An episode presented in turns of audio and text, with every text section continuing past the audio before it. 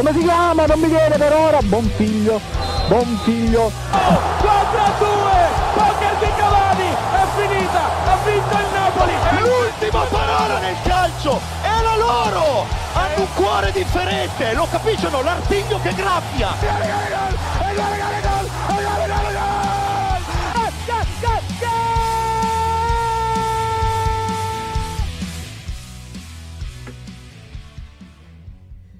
Gaudioso buon pomeriggio, cari amici ascoltatori di Goal Speaker. Siamo ancora qui per parlare di calcio, o meglio di quello che ci pare essere ormai il calcio, perché se l'artiglio graffia, come dice Lele Adani, graffiano anche le palline della UEFA.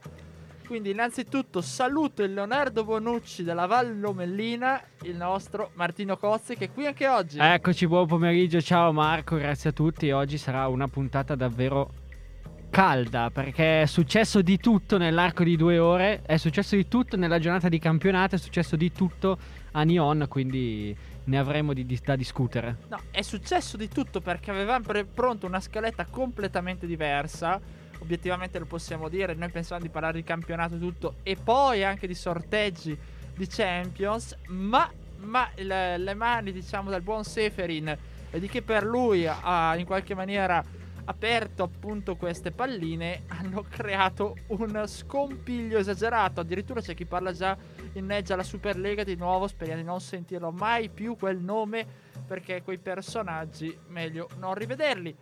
Martino, riassumendo, sorteggi, Juve che pesca lo Sporting Lisbona, Inter che pesca l'Ajax. Ma ah no. questo ah no. non va bene. Ah no, non va bene perché ci sono stati dei problemi. Eh, praticamente è stata messa la pallina adesso vado a memoria la pallina del Manchester United era stata messa nel sorteggio del Villarreal ed era anche stato pescato e quindi poi l'Atletico Madrid aveva fatto ricorso per questa cosa qua.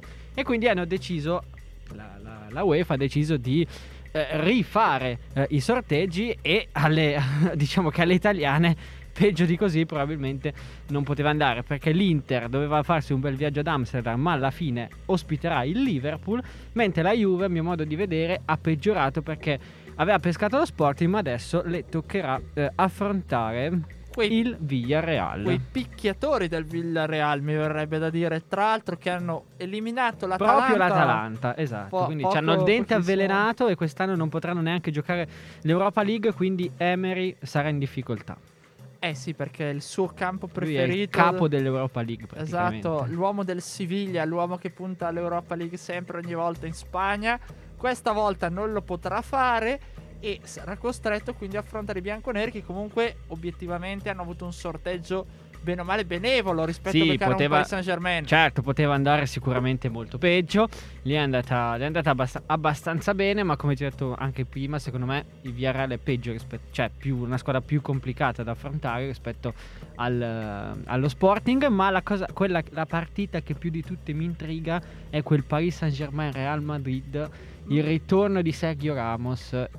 Però Questo i nostri cari sorteggi ci hanno negato la possibilità di uno scontro diretto subito agli ottavi tra Cristiano Ronaldo e Messi, che eh, era uscito. All'epoca era uscito, all'una era uscito e alle tre non è più stato così. Quindi anche quella sarebbe stata una bella partita. Ma la cosa più bella, l'ironia della sorte, è l'Atletico Madrid che fa ricorso contro la pallina del Manchester United e poi becca lo stesso Manchester United. Quindi è un po' un cerchio che si, che si conclude. Infatti, anche Piccinini, quando stavo guardando i sorteggi, l'ha detto un po' un segno del destino che chi aveva protestato poi alla fine si è ritrovato, cioè, anzi aveva giustamente protestato, poi si è ritrovato la, la, pallina sbagliata. Inter che aveva grande paura di trovare il Bayern Monaco che sembra essere la grande favorita quest'anno perché sta veramente vincendo, sta, sta facendo distruggendo scompiglio. tutto. Esatto, si era trovato l'Ajax con un grande giocatore del capocannoniere della Champions, il buon Sebastian Aller. E Ajax che ha vinto 6 partite su 6 nel girone, quindi insomma non è una squadra da, sott-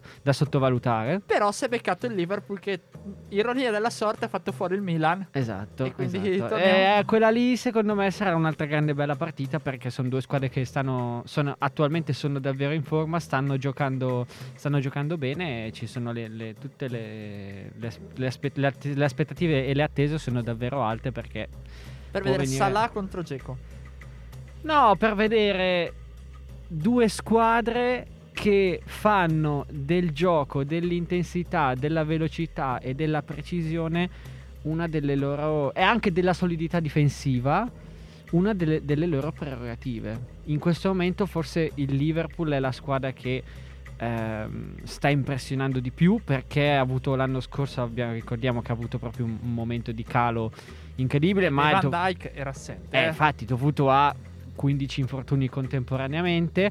Poi invece quest'anno schiaccia sassi, ma bene o male anche il Chelsea sta cercando di tenerle teste, testa, però io credo che ehm, in un'ipotetica volata finale in due, anche se c'è sempre lo spauracchio Manchester City, il Liverpool ha qualcosa in più del Chelsea. Chelsea meglio in Champions forse che in campionato. In Champions sorteggia un benevolo per Sì, la squadra di Tuchel che ha beccato infatti il Lille. Di nuovo, tra l'altro, perché era già uscita la prima volta, è uscito di nuovo. Eh, sì, insomma, gli- mm, al come, Chelsea. come anche per il City a questo punto che ti citavi prima perché ha beccato lo Sporting Lisbona, quindi ecco Sì, all'inglese è andata abbastanza bene, al, al parte il Manchester United che ha questo scoglio dell'Atletico che però secondo me non è più quell'Atletico. Alle inglesi è andata abbastanza bene, al Bayern sicuramente è andata meglio. Esatto, rispetto- Salisburgo, in- tra l'altro in casa al Esatto. ritorno, quindi E poi c'è uno spauracchio Benfica-Ajax che può essere una bella partita secondo me. perché il Benfica, ricordiamo, ha eliminato il Barcellona. Esatto, Barcellona che tra l'altro in Europa League sfiderà il Napoli del buon Luciano, mentre la Lazio ha beccato il Porto e l'Atalanta l'Olympiakos. Ecco, purtroppo, nonostante De Laurentiis avrebbe voluto rifare in qualche maniera i sorteggi, lì è andato tutto liscio a quanto pare. Sì. Quindi è un bel avversario per la squadra di Spalletti che sta soffrendo in questo momento e che quindi rischia veramente di dover dire addio ai sogni europei proprio subito già ai playoff perché non è facile. Ecco, anche qui Lazio che trova un Porto che è una squadra Eh, molto ostica. molto ostica. E le italiane lo sanno molto bene. Eh, e poi l'Atalanta in realtà diciamo che è quella che è stata fortunata perché ha avuto un, un sorteggio abbastanza tranquillo, abbastanza facile. È vero che non poteva beccare il Barcellona o non poteva beccare il Borussia Dortmund. Eh, altra grande sconfitta di questa Champions, potremmo dire, perché avendo in squadra un signore, cioè obiettivamente il Borussia Dortmund ha una, una gran bella squadra, forse ancora un po' troppo giovane, non lo so, però i singoli sono davvero davvero forti Vabbè, e il fatto non che c'era Holland, eh, lo diciamo. No, è vero, è vero, infortunio. però eh, la qualità insomma di- della rosa del, del Borussia Dortmund secondo me in questo momento è superiore anche a quella dell'Ipsia, no? Anche se comunque l'Ipsia è arrivato ad essere l'Ipsia perché ha avuto un allenatore che ha fatto diciamo evolvere, ha migliorato tanti calciatori, infatti adesso si sta vedendo che col Bayern Monaco sta anche lì asfaltando tutto quello che gli passa, gli passa davanti. Però il Borussia Dortmund secondo me più del Barcellona ha- deve recriminare perché obiettivamente non era in un girone così complicato perché eh, aveva l'Ajax, è vero, aveva anche però lo Sporting che non è proprio questa, questa squadrona. È vero che tu stai guardando il tweet che ha scritto De Laurentiis che eh, per, secondo me un po' per esorcizzare ha scritto Napoli-Barcellona una sfida da Champions nonostante si giochi in Europa League. Sì, sì, sì, sì, è una sfida da Champions. Bicchiere tutto pieno, insomma, non ci sono state le polemiche classiche, però ecco, fossi stato forse il buon De Laurentiis, perché poi non lo permette questa situazione qua, ma beccare una squadra come poteva essere, per esempio, i Rangers avrebbe favorito, però non, lo- non potevano beccarli. No, eh, poi Poteva comunque... beccare lo Sheriff, Tiraspol. Vero. Poi comunque c'è anche da dire che il, eh, il Napoli vediamo come sarà messo a, a febbraio quando si giocherà, eh, ma vediamo anche come sarà, sarà messo il Barcellona a gennaio, perché se, secondo me se il Barcellona recupera tutti gli effettivi che ha fuori in questo momento sarà dura per il Napoli, nonostante per il Barcellona sia un anno di transizione e credo che ormai l'abbiano capito un po' tutti, ma tu mi fai un cenno perché è il momento No, della no, no, canzone. no, un'ultimissima cosa prima di passare poi al nostro brano musicale. Perché? Perché volevo farti una piccola nota sulla conference. Non è uscita la Roma perché ricordiamo ha vinto il sorteggio girone. ha vinto il girone, quindi agli ottavi direttamente, sorteggi 25 di febbraio. Ma c'è un ma perché c'è un punto di domanda tra Tottenham e Vitesse. Vero, vero, ancora devono decidere perché probabilmente molti di voi lo sapranno, ma la partita è stata rimandata. Anzi, no, in realtà non si è proprio Non si è giocata, disputata. non si è disputata e perché il Tottenham ha avuto molti casi di Covid all'interno della- del gruppo squadra, sia i calciatori che eh, staff tecnico. E eh, tant'è che il Tottenham non ha neanche giocato questo, in, questo, in Però questo weekend. ha chiesto il rinvio. Esatto. Nel caso della Premier è stato accettato. Esatto. Nel caso della conference non si è presentato. Sì. Quindi in questo caso praticamente Vediamo cosa succederà perché si parla di 3-0 per il Ren e quindi conseguente eh, esclusione del Tottenham dalla conference. Secondo me, se il Tottenham venisse ehm, come si dice, eh, escluso dalla conference, ne gioverebbe solamente per il campionato e a quel punto deve iniz- punta solamente a qualificarsi per la Champions. Ma mi verrebbe da dire che non ne gioverebbe la conference perché a quel punto perde una delle principali favorite e di interessi effettivamente. Perché il Ren è già qualificato, tra Sì, l'altro. il Ren è qualificato come primo, quindi eh, si giocano al secondo posto. Sì, Vitesse diciamo che non ha lo stesso bacino d'utenza può avere il No, certo, certo, però sai com'è, eh, se vogliamo parlare di giustizia sportiva, se il Vitesse l'è conquistata sul campo, è anche vero che non puoi, cioè, avendo le date del sorteggio così vicino, secondo me era quasi impensabile di... Sì, era Cioè- impossibile trovare automaticamente uno spazio per poter Eh, esatto, giocare. esatto. Altrimenti Eh. dovevi rimandare nuovamente il sorteggio e non sai quando, perché non sai quanto durerà questa cosa al Tottenham. Sì, perché poi il campionato inglese è pieno tra l'altro di partite e Eh, sì. tutto, quindi è praticamente impossibile trovare anche uno spazio anche durante la pausa invernale che in Inghilterra ricordiamo non c'è. Quindi No, infatti, giocando anche il 26, giocando anche a Capodanno, eh, diventa tosta trovare un, un posto. E poi, essendoci anche in mezzo la Coppa d'Africa, e diciamo che la nostra cara Coppa d'Africa, che ovviamente a gennaio seguiremo bene perché eh, sono mesi che ne parliamo e quindi vi porteremo tutti gli aggiornamenti necessari, dato che magari. Non è una, una competizione che viene guardata tanto in Italia, ma noi ci saremo e vi porteremo tutti gli aggiornamenti necessari. E ci siamo di nuovo, cari amici di Goal Speaker. Adesso dobbiamo parlare subito, immediatamente, come dice Martino, in ordine di classifica. Ma- Quindi parliamo dei nerazzurri, parliamo dell'Inter. C'è poco da dire dell'Inter, c'è più, da- più che altro da dire che il Cagliari ieri non si è quasi neanche presentato a San Siro, sarà... Eh, eh, sì, non è, è arrivato, non- la- l'aereo non è arrivato, non è arrivato neanche il Cagliari, quindi l'Inter ha avuto abbastanza vita facile, dai. Eh, Come si suol dire, c'è poco da dire. Uomini forti, destini forti. Sì, poco, eh, quelli del Cagliari effettivamente sono stati poco forti ieri perché nonostante nelle ultime uscite, anche co- comunque con l'Atalanta avevano fatto abbastanza bene, ieri proprio mm, Sì, proprio hanno passeggiato, nulla, hanno nulla. camminato Esatto, in campo. esatto. La cosa più interessante effettivamente è che sesto gol in campionato per Akan Çalhanoğlu, ahimè purtroppo, e un Lautaro Martinez che ha strapazzato il povero cranio, unico forse in quella Sì, squadra di aver fatto qualcosa. No, più che altro l'unico che si è salvato ieri sera perché è vero che è stato letteralmente preso a pallonate da- dall'Inter, però lui c- c'è sempre stato, ha sempre, ha sempre retto bene, ha reagito bene e io spero che nel caso il Cagliari dovesse retrocedere in Serie B, ma anche se si salvasse proprio all'ultima giornata, io spero per Cranio che lui vada via da Cagliari perché un portiere di un buon livello, perché comunque lui è un, è un buon portiere, non può rimanere a giocare in una, una squadra così, ma il fatto che la squadra sia arrivata in questo, in questo momento così è frutto di anni di più che di costruzione, di distruzione da parte del presidente Giullini. E purtroppo non si è trovata una situazione facile, bisogna dirlo. Diciamo che quando è arrivato Maran a fine Eh. 2019, 2020 la squadra volava, hanno mantenuto quella squadra lì, non rendendosi conto Eh, però è Da quando il, ge- il gennaio del 2021, due- 2020. 2020 e diciamo che quan- Maran ha avuto un po' di difficoltà, aveva perso 6-7 partite di fila perché all'epoca il Cagliari era al quarto posto, è scivolato a metà classifica, poi adesso non mi ricordo neanche più chi ci è stato dopo. Ah, c'è stato Zenga dopo, dopo C'è Maran, stato, è stato Zenga, Zenga- c'è stato Di Francesco Sì, Zenga era stato, era stato chiamato mm, in corsa. sì, eh, aveva fatto la parte post, lockdown.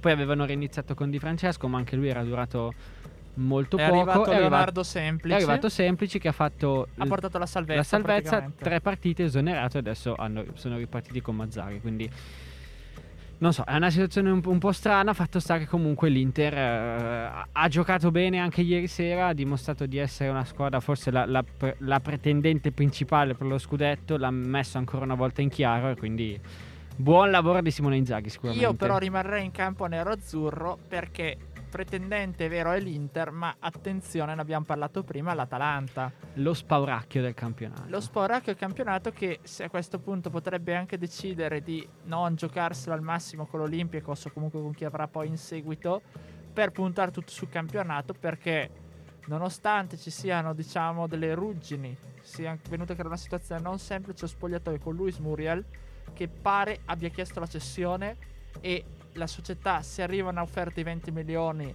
a gennaio lo venderà quindi queste sono le news Mm. Questa è una Bergamo. bomba che mi lanci così in diretta. Esatto. A questo punto, tra l'altro, come sostituto si parla di Orighi del, del Liverpool. Eh? Mm. Non No, so se lo scouting bisogna- Atalanta in questo momento stia funzionando benissimo. Eh. E adesso bisogna un attimo vedere sul, sull'importo, diciamo, economico Ok, come sì. spesa di, eh, di stipendio, perché 4 milioni è un po' alto per l'Atalanta. Ma poi Orighi Però- non è più forte di Muriel, dai. Non è più forte di Muriel, ma, Ma è anche, un, gioca- l'Atalanta... è anche un giocatore di... Cioè, più- assomiglia, per caratteristica assomiglia più a Zapata che a Muriel. Eh, ma l'Atalanta a questo momento ha, serve un vice Zapata più che un Muriel effettivamente. Perché Muriel ha giocato questo, non sta accettando le scelte di Gasperini, non va d'accordo e quindi per questo lui ha chiesto lui stesso la cessione.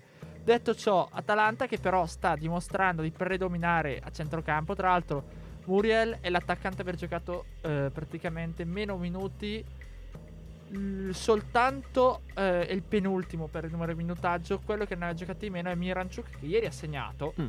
neanche a farlo apposta, il, il buon russo, ma soprattutto la cosa più interessante ha segnato ancora Coop Myers. Eh, sta crescendo molto bene questo giovane olandese pescato dall'Atalanta in quest'estate. Gasp lo sta plasmando molto bene, questo gli va, gli va riconosciuto e finalmente l'Atalanta ha un mediano che si possa definire mediano che possa far rifiatare uno tra eh, De Ron e Freuler perché negli ultimi anni obiettivamente non c'era mai stato uno di questo livello e spesso si adattava a Pasalic, spesso si adattava a Pessina ma adesso avendo un Cop Miners così uno tra Pasalic e De Ron può sempre riposare questo sicuramente ne giova per l'Atalanta.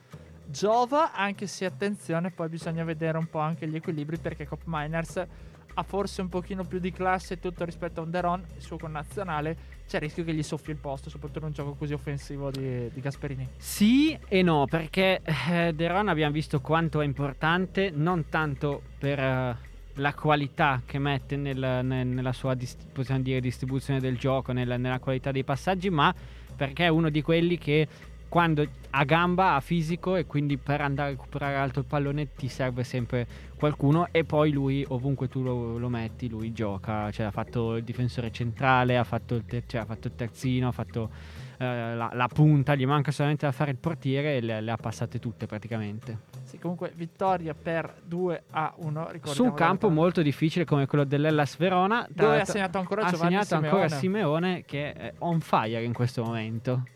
Sì, va un po' a fiammate veramente perché è un giocatore che segna per certi versi in certi periodi tanto, poi sparisce, poi ritorna. Quindi sì, sì, è proprio un po' così Giovanni Simeone, Ma un po' infatti incostante. questa potrebbe essere la, la- la sua, possiamo dire, la sua stagione, no? Perché se, se riuscisse a mantenere una media buona per tutto l'anno, magari può fare quel salto di qualità che tanti si aspettavano potesse fare. Ma poi lui ha detto che da quando ha iniziato a fare meditazione è diventato tutto un altro giocatore e ne sta giovando anche lui. Anche Robby Baggio. Vabbè, Robby Baggio faceva un altro tipo di meditazione, però lui dice che lo sta aiutando tanto e quindi il frutto di questi, di questi dei, dei suoi gol, delle sue, delle sue gio- ultime giocate, ultime prestazioni, tra cui quella strepitosa sul campo del Venezia di settimana scorsa, sono un po' frutto di, di tutto questo. la famosa mindfulness, ma quello lasciamo parlare alle ragazze di Oscuri al 30 che salutiamo. E a questo punto io direi passare per chiudere il cerchio a il Milan. Che purtroppo eh, Zoppica. Zoppica sta dimostrando di essere cotto, obiettivamente. quest'anno non c'è stata la preparazione come l'anno scorso, incentrata sull'Europa League, ma c'è un problema di preparazione obiettivamente nella squadra di Pioli perché non puoi per due anni arrivare in questa situazione a dicembre, soprattutto sempre con tutti questi infortunati che ci si porta avanti ormai da quando ha aperto Milan Lab, più o meno, quindi si parla di ormai 15 anni e si va un, oma- un omaggio che fanno i calciatori quando vengono acquistati. Hai almeno un pass per Milan Lab quando ti, al posto di gratuito, un'operazione Eh, gratuita a esatto, Milan Lab. esatto. E Milan eh, che sì, sta zoppicando, probabilmente ha subito tanto il colpo dell'uscita dalla Champions perché anche se era una partita molto difficile ci sperava probabilmente e secondo me avesse passato il, il giorno di Champions la partita di, di sabato con l'Udinese avrebbe avuto tutta un'altra, un'altra svolta. Però c'è anche da dire che sta un po' perdendo il passo in campionato perché quando inizia a infilare un pareggio, una sconfitta, poi vinci, inizi un po' a zoppicare e rischi. Cioè, le altre, le altre stanno arrivando, arrivano e infatti l'Inter è passata davanti.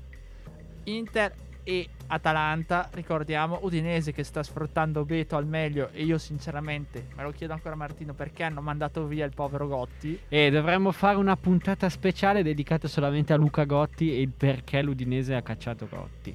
Perché ce lo stiamo ancora domandando se chiameremo Che poi, che più, più che altro, sai cos'è? La cosa che mi fa un po' ridere è che mandi via Gotti per rimpiazzarlo con il suo vice, Cioffi, giusto? Cioffi. E.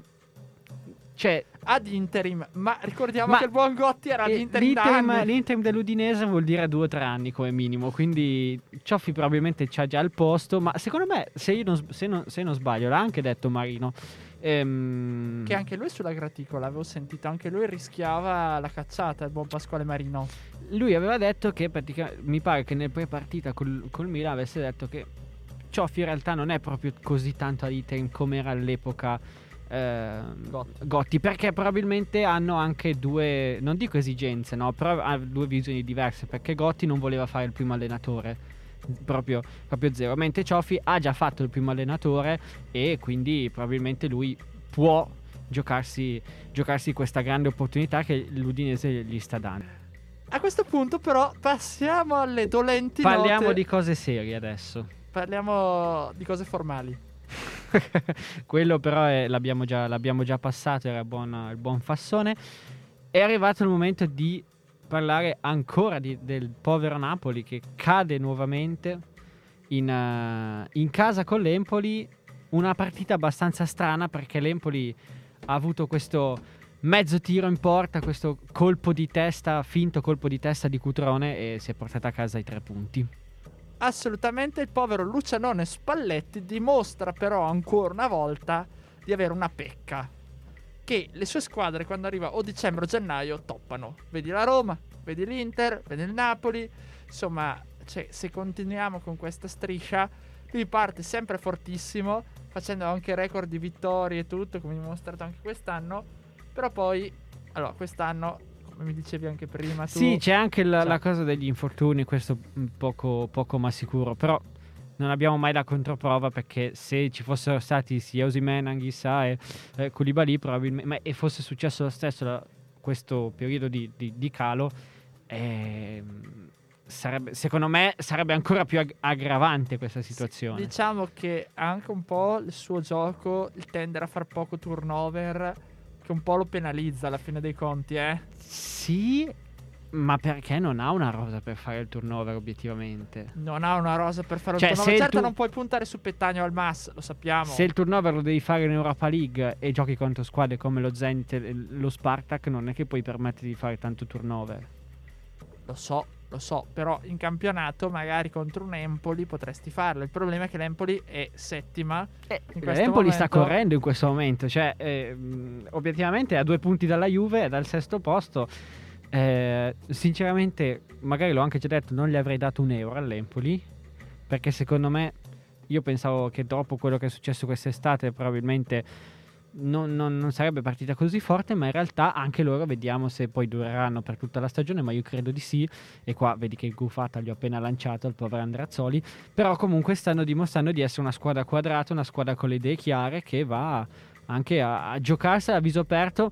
Per carità, se l'Empoli ieri sera avesse perso 2-0, ma non giocando... succedeva nulla. Esatto, esatto. Però avendo vinto, diciamo che dà un po' di quel plus valore eh, molto marxista eh, al, al lavoro che sta facendo Andreazzoli. Avendo fatto risorgere un giocatore come Patrick Currutrone che Sì, tutti ma anche, morto. anche se- Pinamonti. anche Pinamonti, esatto. Poi anche, ha preso anche Vicario, si è portata via Vicario dal Cagliari, ha preso eh, Luperto dallo stesso, dallo stesso Napoli che giocava poco nel- nella stagione di Ancelotti, l'anno scorso giocava al Crotone e se l'è Ah, lo portato via. stesso Andreazzoli poco considerato in Serie A dopo l'esperienza a Roma e tutto, quindi cioè, ci sono tanti pezzi da mettere assieme che se uno è bravo poi a, a comporli, non dico esce l'Empoli Giampaolo, ma quasi, anzi speriamo di no perché l'Empoli Giampaolo, No, Giampaolo più che altro speria- auguriamo ad Andreazzoli di non fare la stessa fine di Giampaolo, quello sì. Ma penso che non faccia la stessa fine al maestro, dai, Eh, obiettivamente non, lo ci so. vuole tanto Eh, essere non so, vediamo perché eh, se- eh, mm, anche Giampaolo non doveva fare quella fine lì, ma adesso fa, fa il simpatico. No, non so se faccia disoccupato, sinceramente. eh, perché secondo me è riuscito ancora a strappare un anno di contratto dal Torino. Però non lo so. E dall'altra parte, se c'è chi piange, non ridono di certo dalle parti di Torino con la Juve che, come Allegri da buon Cassandra, aveva detto se giochiamo così col Venezia è dura, è finito 1-1.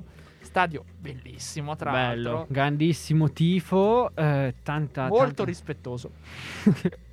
tanta- davvero molto bello il penso. C'è questo, solamente questo problema dell'essere. ehm, Il Laguna. Sì, è anche più piccolo perché è un metro e mezzo, tre, tre metri per tre più piccolo rispetto eh, agli altri stadi, così dicono gli esperti.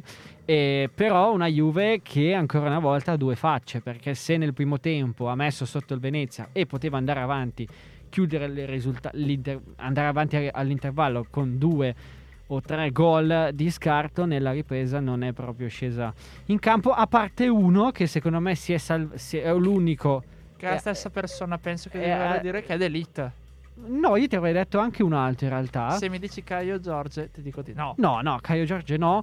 Ehm, secondo me sarà anche l'avversario, ma nel secondo tempo, beh, Delix sono d'accordo perché ha fatto due o tre interventi davvero da, da live- di livello, ma anche il buon Bernardeschi, comunque, tra il nulla cosmico del secondo tempo... Ah, eh, vabbè, grazie, ha provato la giocata. No, ok, però tra il nulla cosmico del secondo tempo è quello che si è salvato un po' di più. Sì, perché è una Juve che si è dimostrata ancora, soprattutto nel secondo tempo, molto individualista. In una squadra del genere, eh, Bernardeschi ci sguazza, lo sappiamo, sappiamo come funzionano le cose. Per cui, veramente è brutto da dire, ma una Juve del genere non può andare da nessuna parte con una stitichezza del genere in attacco. Una Juve che non è squadra, ed è quello il grosso problema. Lo si era visto anche contro il Malmo e col Venezia ancora di più, perché è una squadra col Venezia che non è fortissima, ma è proprio il complesso Sì, sì, Che fa- gioca da squadra. gioca da squadra, esatto, e che anche in qualche maniera ha rischiato qualcosina nel secondo tempo. Poi bravo d'elite con certi interventi e tutto. Però ecco, una Juve del genere è brutto da dire, rischia anche l'Europa, anche la conference se va avanti così. Perché se ti trovi di fronte a un Empoli che, ok, vince 1-0 ma vince con le grandi. Sassuolo che vince con le grandi, che è più indietro in classifica. Bologna, Verona o roba del genere. Sì, sì, che poi sono tutte, tutte partite che tra l'altro tu hai citato che la Juve ha steccato in stagione, perché a parte quella col Bologna che affronterà sabato, però La Fiorentina che, ok, ha vinto la Juve ma ha vinto all'ultimo. sì, anche lì è stata una partita, cioè lì forse è stata a livello è stata brava la Juve a, ten- a tenere molto bloccata la Fiorentina perché quando la Fiorentina Certo, r- ha riparte annullato Vlaovic. Eh, esatto, una volta che tu hai annullato lui, lì infatti indovina chi l'ha annullato, è sempre Bonucci. No, l'ha annullato De Ligt in, in buona parte in quella partita lì. Comunque sì, cioè la, la Juve, de- la Juve è, è passata da... Nel primo tempo ha giocato molto bene, nel senso che comunque il Venezia ha avuto tante difficoltà e se avesse, com- ripeto, se avesse chiuso in vantaggio 2-0 il primo tempo nessuno avrebbe detto niente. E come al solito gli episodi si pagano perché Quadrato ha sbagliato un gol a- gra- già fatto al 45esimo e poi dopo il buon Aramo, il mio pupillo Che Aramo. segna ancora Buonaramo. Non si ferma più Aramo ormai. No. Sta diventando un po' il, il- lo, lo Zaccagni del- della nostra Serie A. Lo Zaccagni del Verona portato Dell'anno da. Juvic. Esatto. E Martino, dobbiamo chiudere con la partita delle partite. La La- partita che venerdì attendevamo con ansia. che ci ha tolto l'opportunità di aver qui con noi Matteo Garaventa. Ma noi siamo contenti che ce l'abbia tolto perché lui è andato a vedersi un grandissimo match Saltando la puntata. saltando hai- la puntata per andare a vedere Genoa Il Sampdoria. calcio totale di Sceva abbattuto dal maestro d'Aversa. Tra l'altro, maestro Verso che aveva già le valigie in mano, ma Ferrero. Ma, eh, per, una settimana, per una settimana non ha- rimarrà lì, o almeno spera che Ferrero rimanga in prigione fi- fino, a- Fino a- fino alla fine della stagione, così almeno lui una stagione la può fare.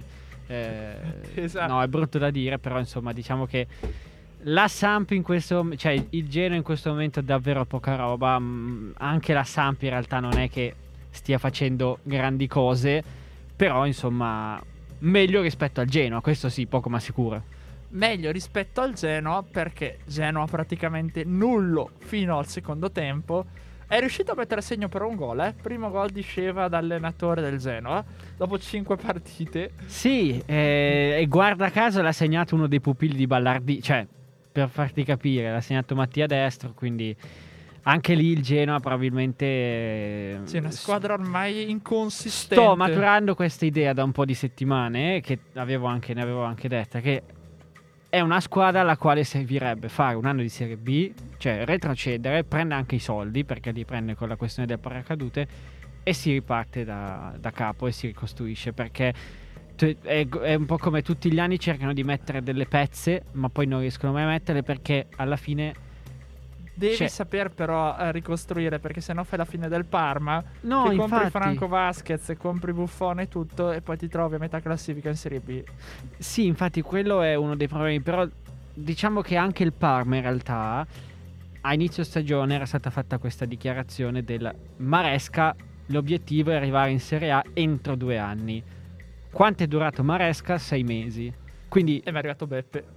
Sì, ma Beppe non ha ancora vinto una partita, cioè quello è il problema. Che dici, ah, ah, fosse arrivato, avesse vinto due o tre, inizia a vincere due o tre partite di fila, perché poi il Parma la squadra ce l'ha. Obiettivamente, secondo me, la rosa del Parma, adesso non so perché siamo finiti, finiamo sempre a parlare del povero Parma, però obiettivamente il Parma ce l'ha una rosa per, non dico vincere il campionato, stravincere il campionato, perché a- al Parma mancano forse gli attaccanti, quello che ha il Pisa, poi quel Lorenzo Lucca lì. Ehm, Si chiama Lorenzo, no Riccardo. sì, Lorenzo, Lorenzo. Comunque, dicevo, il Parma ha bisogno, anche loro hanno bisogno di ricostruire. hanno- avevano detto due anni in Maresca, Maresca è durato sei mesi, quindi devi essere capace, no? Come dici anche te. E quindi a questo punto, caro Martino, eh, il tempo è tiranno, dobbiamo salutarci. Tra l'altro, come si dice a Milano, tanti auguri di buon Natale Se e buon non ci- anno se non ci vediamo. Sì, perché non ci vediamo, eh, dato che da- a quanto ho capito il venerdì c'era l'ultima puntata e la, mm, la mia voce quindi tornerà nel 2022 sperando che sia, si può dire, la classica frase fatta, un anno migliore rispetto al 2021. Come disse un celebre presidente di una squadra del Sud Italia che adesso milita in Serie C ma all'epoca era in Serie A, a inizio stagione, prima de- diciamo proprio di partire, disse vorrei fare un punto in più di quell'anno scorso. Va bene Martino, io ti saluto, ringrazio i nostri amici per averci seguito, l'appuntamento col sottoscritto Marco Cangelli è per venerdì eh, 17, tra l'altro porta anche un po' Alle sfiga- 18. alle 18 però.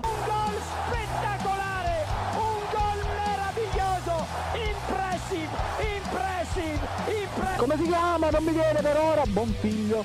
Buon figlio. Contro due, poker di Cavani, è finita, ha vinto il Napoli. È l'ultima parola nel calcio, è la loro! Hanno un cuore differente, lo capiscono? L'artiglio che graffia!